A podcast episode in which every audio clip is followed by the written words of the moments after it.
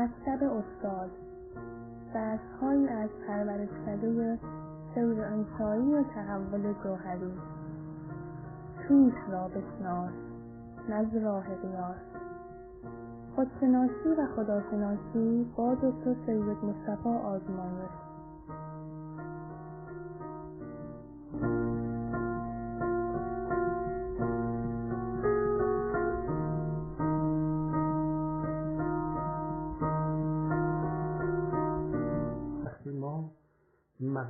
خرافات رو مطرح کردیم و به طور سیستماتیک راجع بهش صحبت کردیم.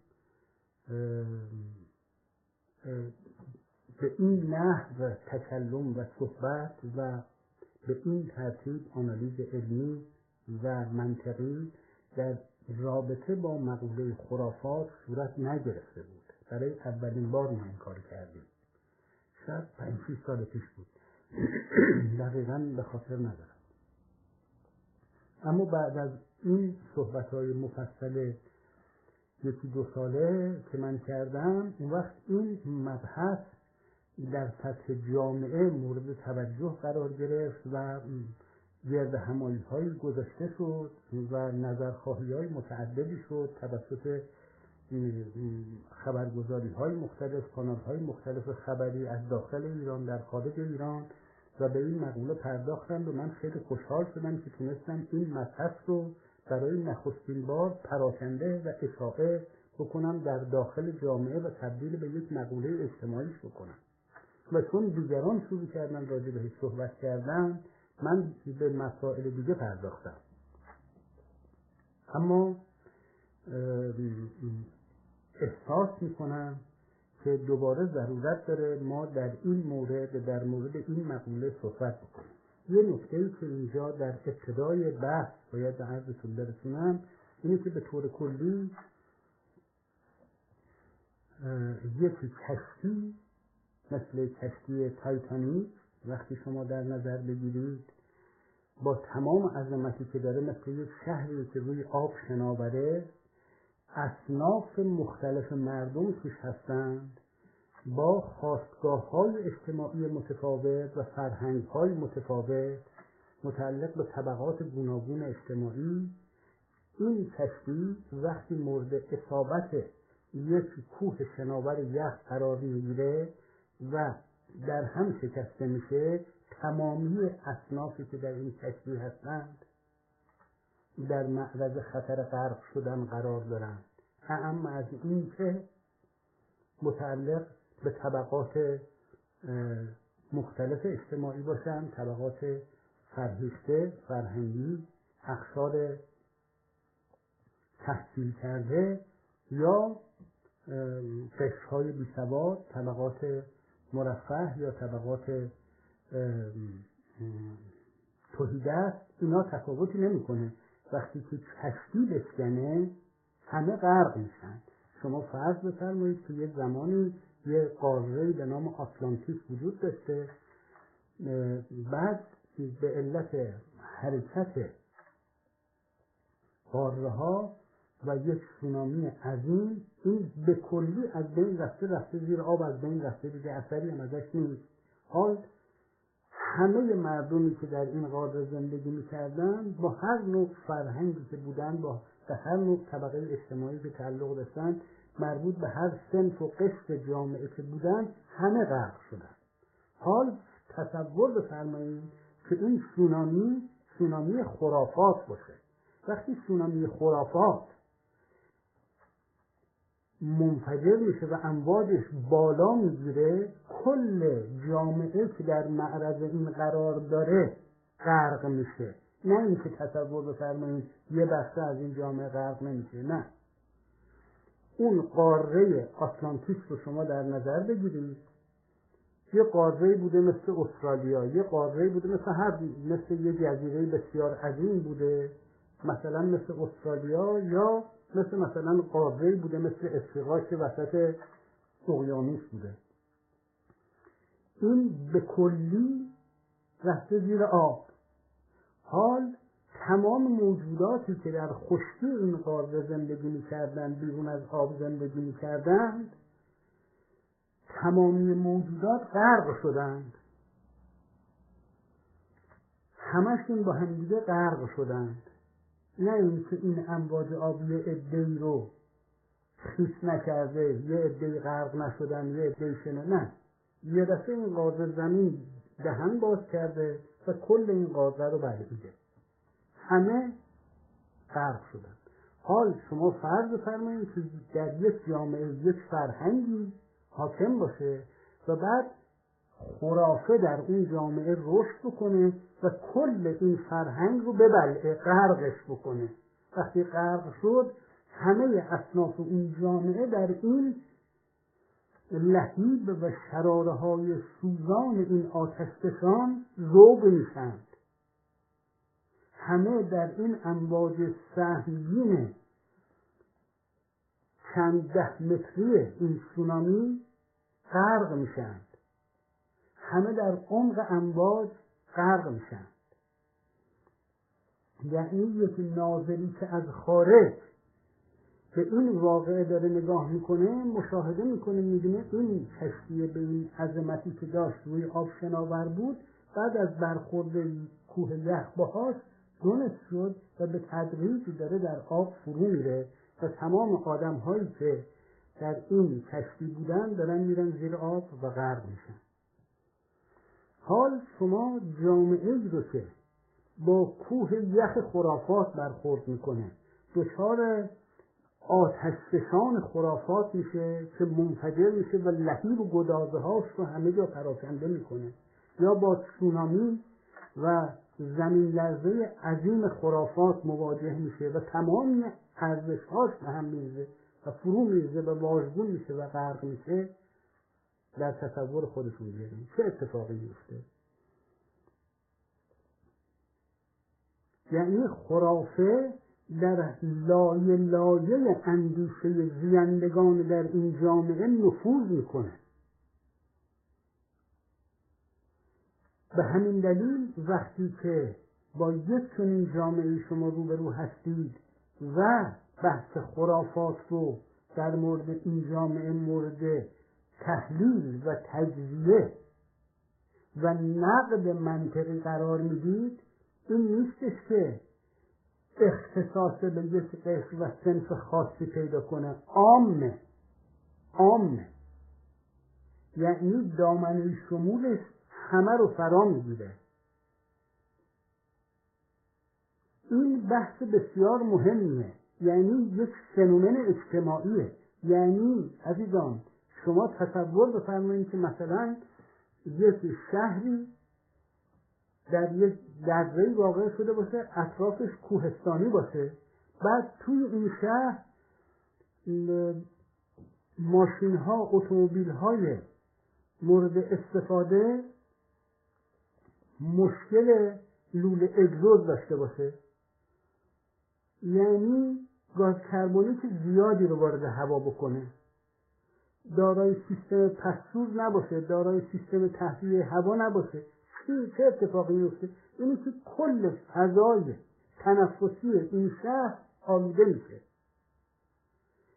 یعنی تمام مردمی که تو اون شهر زندگی می‌کنند در هر قسمت شهر که زندگی کنند هر نوع شغلی که داشته باشند هر نوع مسئولیت و وظیفه و کاری که داشته باشند توی هوای آلوده و سیاه شروع می‌کنن تنفس کردن. به مشکل تنفسی همشون دچار میشن. به همین دلیل وقتی راجع به آلودگی هوای یک شهر صحبت میشه این کل مجموعه زیندگان در اون شهر رو شامل میشه. نه اینکه یک طایفه باشن که اونها از این بلیه برکنار باشن. کل هوای شهر آلوده است. سیاه تاریکه چرا؟ چون گاز کربونی توش زیاده. دود توش زیاده. حال چطور باید این هوا رو تصویه کرد؟ حالا یه عده به طور فردی در صدد رویارویی با این مشکل اجتماعی برمیان یعنی مثلا ماسک می‌خرن و دونشون رو میپوشونن بعضیا ماسکای اکسیژن همراهشون می‌برن. یه عده هم میشینن فکر می‌کنن که آقا ما چیکار کنیم؟ که این شرایط این وضعیت نابهنجاری که الان فضای این شهر رو آلوده کرده و همه رو بیمار می‌کنه این رو یه راه حلی برای این مشکل عام اجتماعی پیدا بکنیم حال فرض بفرمایید که این دودی که داره در میاد و فضای شهر رو تیره و تار می‌کنه و راه تنفس رو میبنده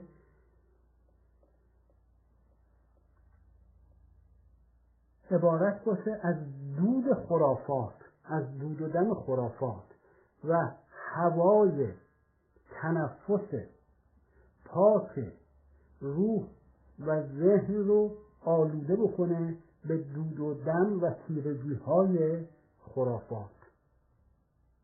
حال یه عده میگن آقا ما چه کار کنیم که به این بلیه مبتلا نشیم؟ آس و مشکل بیماری تنفسی فرهنگی پیدا نکنیم. به طور فردی یا به طور جمعی. اما کسانی در این راه قدم برخواهند داشت که اول بپذیرند که هوا آلوده است. که بپذیرند که در یه هوای آلوده دارن تنفس می‌کنن. بعد اون وقت در صدد بر بیان که یه جوری خودشون رو حفظ بکنن. اون وقت برن ماسک بخرن بیارن بزنن. یا دستگاه تهویه توی خونه خودشون بذارن که هوا رو فیلتر بکنه و تهویه کنه و از خونه خودشون هم بیرون نرن. به هر حال یه راهی پیدا کنن. اما کسی بلند میشه و دنبال یه راه میگرده برای خودش و برای خانواده خودش و برای دوستان خودش که ابتدای امر قبول داشته باشه که آقا من الان دچار مشکل تنفسی شدم. که آقا این هوا آلوده است. اگه اینو قبول نداشته باشه و فکر کنه که نه دیگران یعنی این هوا ممکنه که بر دیگران بد باشه نه بر من بد نیست. وقت این در صدد اصلاح شرایط خودش به طور فردی سر نمیاد پس مقوله خرافات یک مقوله اجتماعی یک مقوله فردی نیست. وقتی خرافات دامنگیر فرهنگ حاکم بر یک جامعه بشه به تدریج جای اون فرهنگ رو می‌گیره. کما اینکه ما با اکسیژن تنفس می‌کنیم. اما وقتی که دود و دم ماشین ها زیاد بشه یواش یواش CO2 جای اکسیژن رو می‌گیره. و اون وقت میزان اکسیژن برای تنفس هی کمتر و کمتر و کمتر میشه. و این دود و دم هی بیشتر و بیشتر و بیشتر میشه. آرزه که تولید می‌کنه چیه؟ اینه که همه مردم کمابیش و به تدریج دچار مشکل تنفسی میشن. وضعیتی که خرافات در یک جامعه ایجاد می‌کنه اینه. حال مثال دیگه باز ما در این زمینه می‌تونیم ارائه بدیم. یعنی شما تصور بفرمایید که در یک شهری که در درون یک دره واقع شده اطرافش رو کوه ها گرفته بعد دود و دم ماشین ها خیلی زیاده و هوا خیلی کثیفه خیلی تیر است خیلی تار همین حرفا هست. بعد یک شخصی که مثلا توی نواحی کوهستانی و دوردست زندگی می‌کنه یه روز بلند میشه میاد توی شهر فوری شروع می‌کنه سرفه کردن و دچار ناراحتی شدن و بدنش آلرژی و ریاکشن یعنی بلافاصله عکس عمل نشون میده. اون شخص می‌بینه نمی‌تونه اینجا بمونه. برمیگرده میره همون سر کوه خوده اما فرض بفرمایید که یه نفری اونجا به دنیا اومده باشه و در اون هوا تنفس کرده باشه. این مزنه و میزان دیگه برای سنجش نداره. می‌بینه همه دارن اطرافش سرفه می‌کنن. خودش هم سرفه می‌کنه تصور می‌کنه. اصلا سرفه کردن جزء زندگی آدمیزاد باید باشه. تصور می‌کنه که این هوایی که دود و دم داره این شرط زندگیه.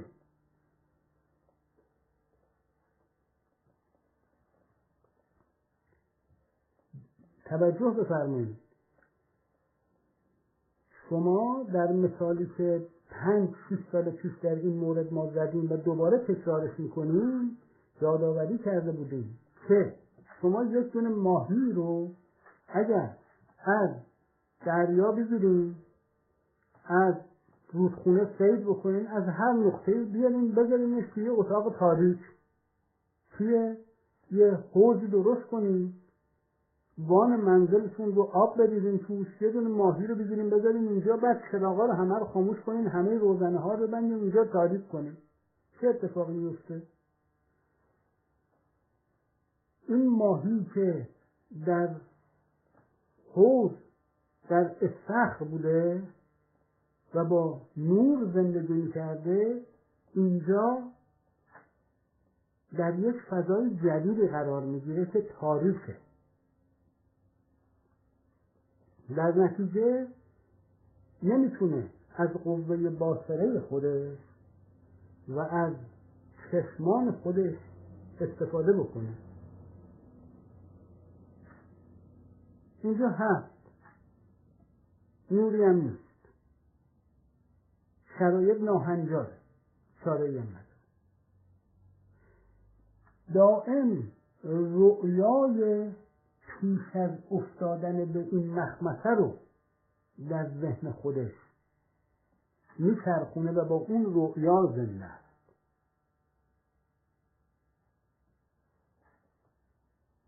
اما فرض بفرمایید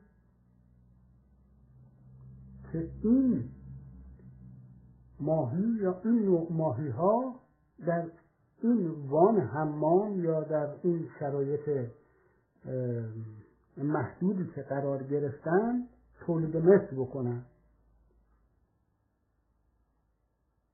این ماهی های نسل جدید در همون شرایط خلع مطلق و فقدان مطلق نور به دنیا میان در نتیجه اینا رویایی ندارن به پرورونن چون مناط سنجششون همین تاریکیه. از نور نیومدن تو تاریکی. از اول تو تاریکی به دنیا اومدن. به همین دلیل برداشتشون از حیات و از هستی همینه.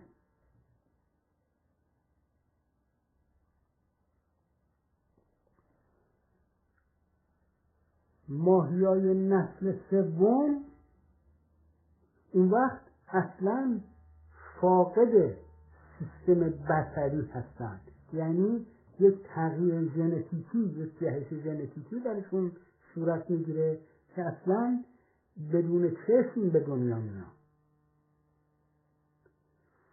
در دریاچه هایی که زیر کوه ها کشف می‌کنند تو ایران در میرن مثلا مثل قار علی تو همدان یا قارهایی که توش مخازن زیرزمینی آبه توش ماهی پیدا کردن.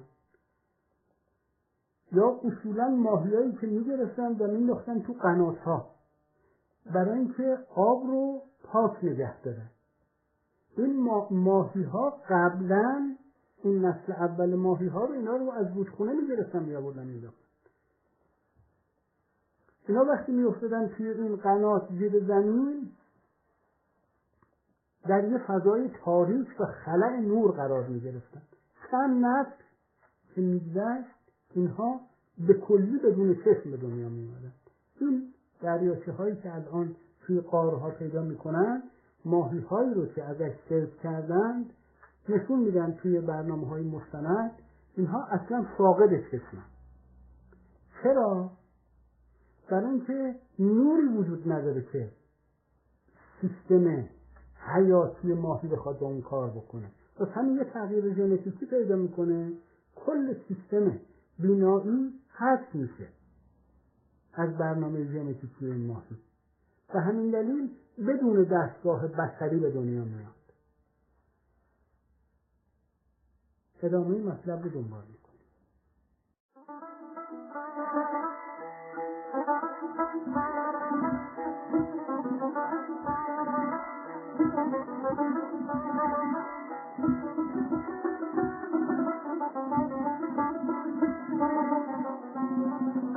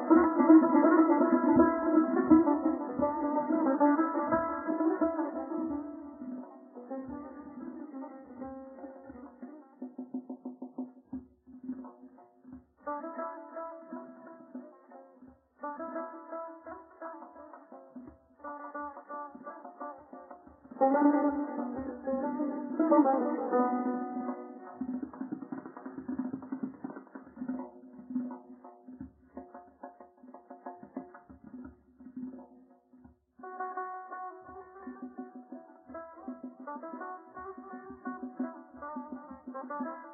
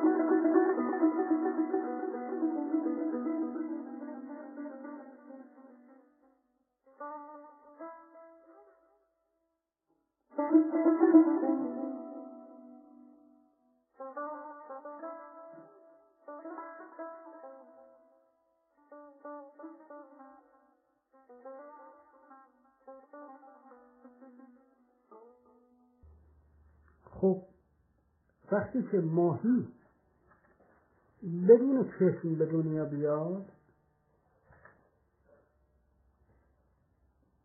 یا در یه فضای مطلقا تاریخی قرار گرفته باشه که اگر هم نسل دوم این ماهی باشه که داشتیم مثال زدیم راجبه حتی چشم داشته باشه اما در یه شرایط تاریخی مطلق به دنیا بیاد چه وضعیتی براش پیش میاد عزیزان؟ وضعیتی که پیش میاد اینه که مفهوم تاریکی رو نمی‌تونه ادراک بکنه.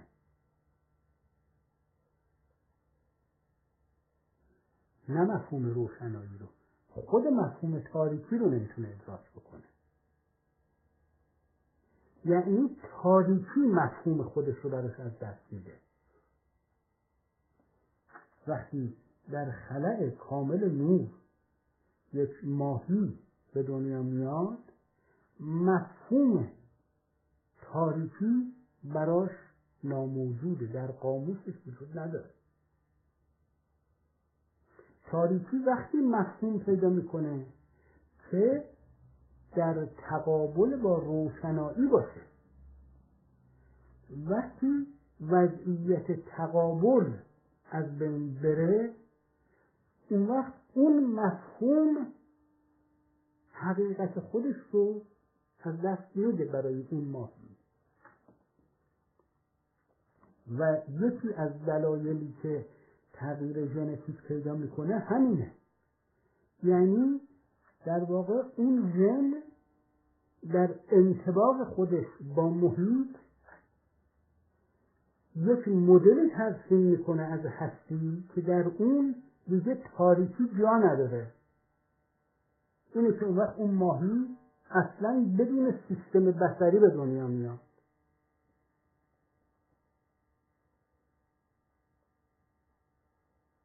پس اگر ما این مثال رو گسترشش بدیم یعنی جنبه مفهومی و انتظاعی ازش استخراج کنیم انسانی که در یک جامعه ای که خرافات بهش سیطره داره به دنیا میاد و رشد کنه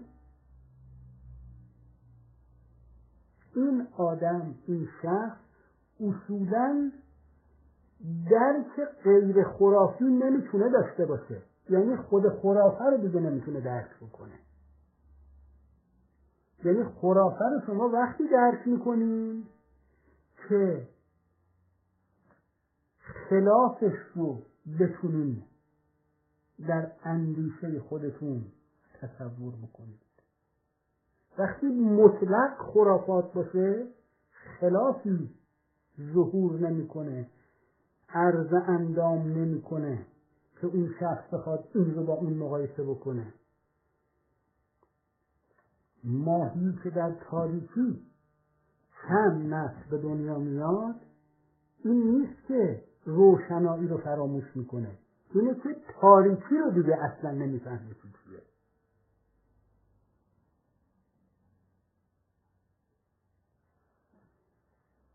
یعنی انسانی که در ضد فرهنگ خرافات باز تولید میشه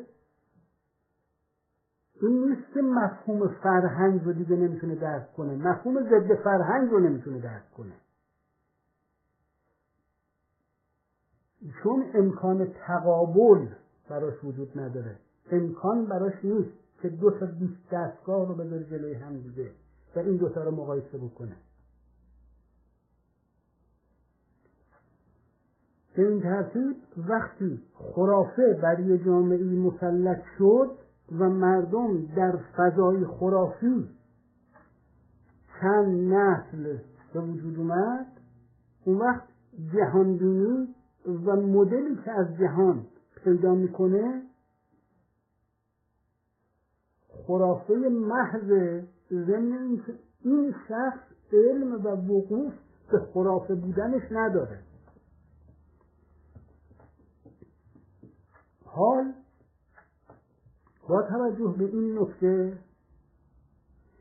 ما میریم به سراغ تعالیم انبیا در کتب آسمانی در کتاب های الهی. می‌خوایم ببینیم که پیغمبر اکرم یا حضرت مسیح علیه السلام پیغمبر اکرم صلی الله علیه و آله و سلم حضرت موسی علیه السلام حضرت داوود پیغمبران اینا چی گفتن که اینقدر مورد مخالفت مردم زمان خودشون قرار می گرفتن مگه حضرت مسیح چی میفرمودن که می‌خواستن ایشون رو بگیرن به صلیب بکشن؟ چه چیز عجیبی ایشون میفرمودن؟ در این مقوله یه مقداری بیاندیشیم. ببینیم چه چیز حرف حضرت مسیح علیه السلام عجیب و غریب بود که مردم رو اینطور به خشم آورده بود. چه واقعی بود؟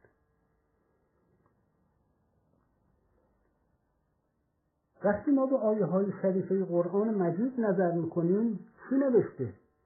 میگه ابراهیم تو می‌خوای خدایان ما رو از ما بگیری خود تو می‌خوای دین ما رو از ما بگیری؟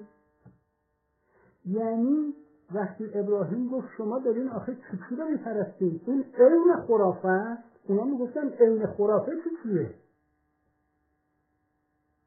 اصلا خرافه چیه که تو داری راجع بهش صحبت می‌کنی؟ همینی که هسته چیز دیگه غیر از این نیست. چیز دیگه غیر از این نبوده. وقتی ما به این روش خودمون نگاه می‌کنیم می‌بینیم این روش درسته چون عین روشی که پدران ما داشتن. و روش اونا درست بوده. چون وقتی مقایسه می‌کنیم می‌بینیم عین روشی که پدر بزرگانمون داشتن. و اون درسته. چون مقایسه می‌کنیم می‌بینیم عین روش اجداده. و همینجور برو تا بالا. این ماهیه میگه آقا اصلا نور چیزیه تو داری؟ تاریکی کدومه؟ همینجوری بوده. و از پدر و مادرم هم من همینو به یاد میارم. از قبل از اونم همینو به یاد میارم. از قبل از اونم همینو به یاد میارم. تا زمان بوده همین بوده. پس مفهوم تاریخی روشنه چی راجع بهش صحبت پس تو می‌خوای ایمان من رو دچار تزلزل بکنی ابراهیم. به حضرت ابراهیم عرض می‌کنم. یعنی حضرت ابراهیم با ایمان مردم کار نداشت. ایشون می‌خواست ایمان اونها رو پالایش بکنه از خرافات. اما اونها مفهوم مخالف رو نمیشناختن. چون اصل مشکل رو دیگه ادراک نمی‌کردن به همین دلیل با خشونت با ابراهیم روبرو می شدن به همین دلیل با خشونت با حضرت مسیح علیه السلام رو به همین دلیل با حضرت اینطوری. پس این انبیاء الهی علیهم السلام هیچ حرف عجیبی نمی‌زدن. که اینطوری مردم به خشم می اومدن اما مردم به خشم می اومدن و واکنش نشون می‌دادن چون خرافات وقتی غلبه می‌کنه در بطن خودش جاهلیت رو حمل می‌کنه جاهلیت رو. و جاهلیت در جرفنای خودش تعصب رو حمل می‌کنه. وقتی بیان مثلا به شما بگن که آقا فرض بفرمایید مثلا این سنگ یه خاصیتی داره. یه نفر بیاد به دروغ به شما بگه که این سنگ این یه تیکه سنگ برداره از تو بیابون بگه آقا. این سنگ یه خاصیتی داره. اگه تو دستتو بذاری روی این سنگ و یه آرزویی داشته باشی برآورده میشه. این حرف رو یه نفر از روی قصد و قرض برای گمراه کردن مردم بزنه. بعد هزار نفر آدم حاجتمند بیان و دستشون بزنن رو اون سنگ و آرزو کنن که حاجتشون برآورده بشه. 999 تا برآورده نشه. اما روی قانون احتمالات یک در هزار امکان داره که بر حسب اقتضای قانون احتمالات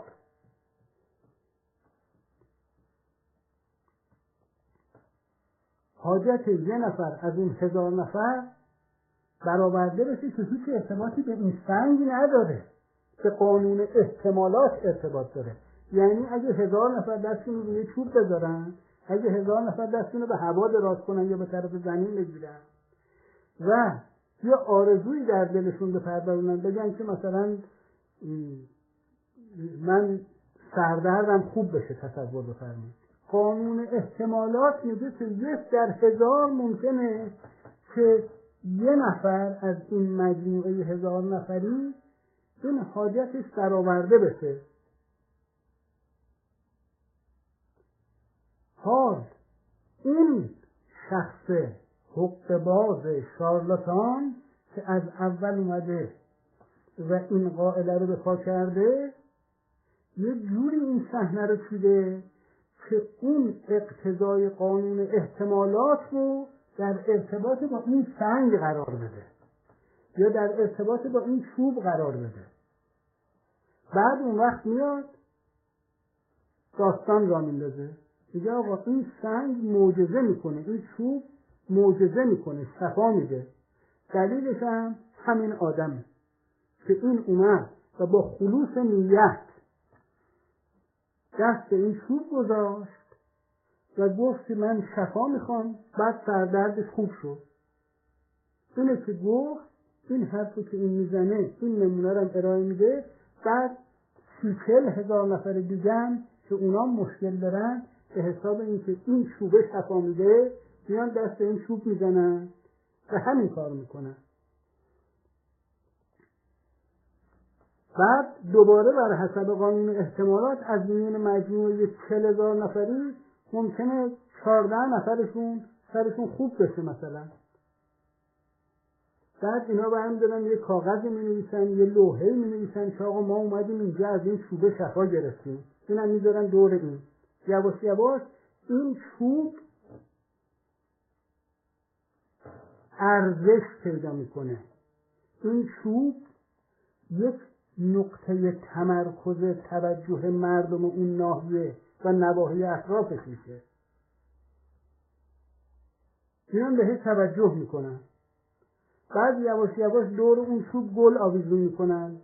اطرافش پول می‌ذارن. نمی‌دونم جواهر می‌ذارن. هدیه میدن. اعمال مختلف در رابطه با این چوب انجام میدن. وقت این چوب میشه بوت یا ممکنه این کار رو با یه دونه سنگ انجام بدن. بعد این سنگ میشه بوت بعد یواش یواش هر خانواده ای به بچه خودش میگه اگر هر حاجتی داری هر خواسته داری برو. یه چیزی برای این چوبه ببر اونجا و از خلوص نیت دعا بکن. حاجتت برآورده میشه. اگر نشد یعنی تو در خلوص نیت تردیده و یعنی اون قطعا مجربه که اثر می‌کنه. بعد اون بچه هم به بچه خودش میگه. بعد اون بچه هم به بچه خودش میگه. ممکنه بگه که ما که اثری ندیدیم. به خاطر اینکه من اون خلوصی رو که مثلا اون آقای ایکس یا خانم ایگرگ داشت و اثر دیدن من نداشتم. این ضعف خلوص نیت خودم بود که اثر ندیدم. اما اونایی که داشتن اثرم دیدن. حالا تو برو و یواش یواش این نفس به نفس منتقل میشه و بعد این چوبه تبدیل به یک phénomène اجتماعی میشه. تبدیل به یک یعنی یه جایگاه خاصی در این جامعه پیدا می‌کنه. جایگاه مرکزی در اون جامعه پیدا می‌کنه. در اون جامعه مفروض اون گروه اجتماعی که دارن زندگی می‌کنن زندگیشون رو در رابطه با این چوبه سامان میدن. این میشه مرکز جامعهشون. اون وقت اون یه متبلی هم پیدا می‌کنه. یه نفر میاد میگه که آقا من باید به این رسیدگی بکنم باید اینو خاک میاد میشینه روش برگ دورش جمع میشه باید تمیز کنم این کارا رو بزنم این, این حرفا. اون آدمه یه جایگاه خاصی تو این جامعه پیدا می‌کنه. به عنوان اینکه متبلی و خدمتگزار این چوبه است این سنگه. بعد چند نسل می‌گذاره مردم یواش یواش میشن چوب پرست. چند نسل می‌گذاره مردم یواش یواش میشن سنگ پرست. بعد میگن آخه درست نیستش که این چوب همینجوری وسط بیابون افتاده باشه. بارون بیاد روش باد بیاد نمی‌دونم کبوترها بیان روش بشینن فضله بندازن این حرفا. پس چیکار کنیم؟ باید یه جعبه درست کنیم اینو بذاریم توش یه اتاقکی درست کنیم اینو بذاریم توش. یواش یواش این یه ساختمونی دورش ساخته میشه یه بنای دورش درست میشه یه متولی پیدا می‌کنه یه وضعیتی رو یه سازماندهی اجتماعی پیدا می‌کنه. بعد به تدریج یکی دیگه میاد میگه آقا اتفاقا یه سنگ دیگه هم هست یا یه چوب دیگه هم هست. اونم همین کارا رو می‌کنه. دیگه چون مردم به چوب باور آوردن و اصولا باورمند نسبت به چوب شدن باورمند نسبت به سنگ شدن اون وقت این ماجرا دیگه حد یقف نداره. کافیه که مردم یک جامعه ای باورمند به چوب بشن. باورمند چیزی هم که کم نیست که طبیعت. سنگه تا دلتون بخواد سنگ. ببینید این وقت چه وضعیتی پیدا می‌کنه؟ میگن وقتی حضرت محمد صلی الله علیه و آله و سلم تشریف آوردن به مکه وارد مکه شدند و رفتن برای اینکه خانه کعبه رو خالی کنند اینجوری که در روایات وارد شده 360 تا سنگ و چوب به عنوان بوتی که مردم میپرسیدنه در این خانه کعبه قرار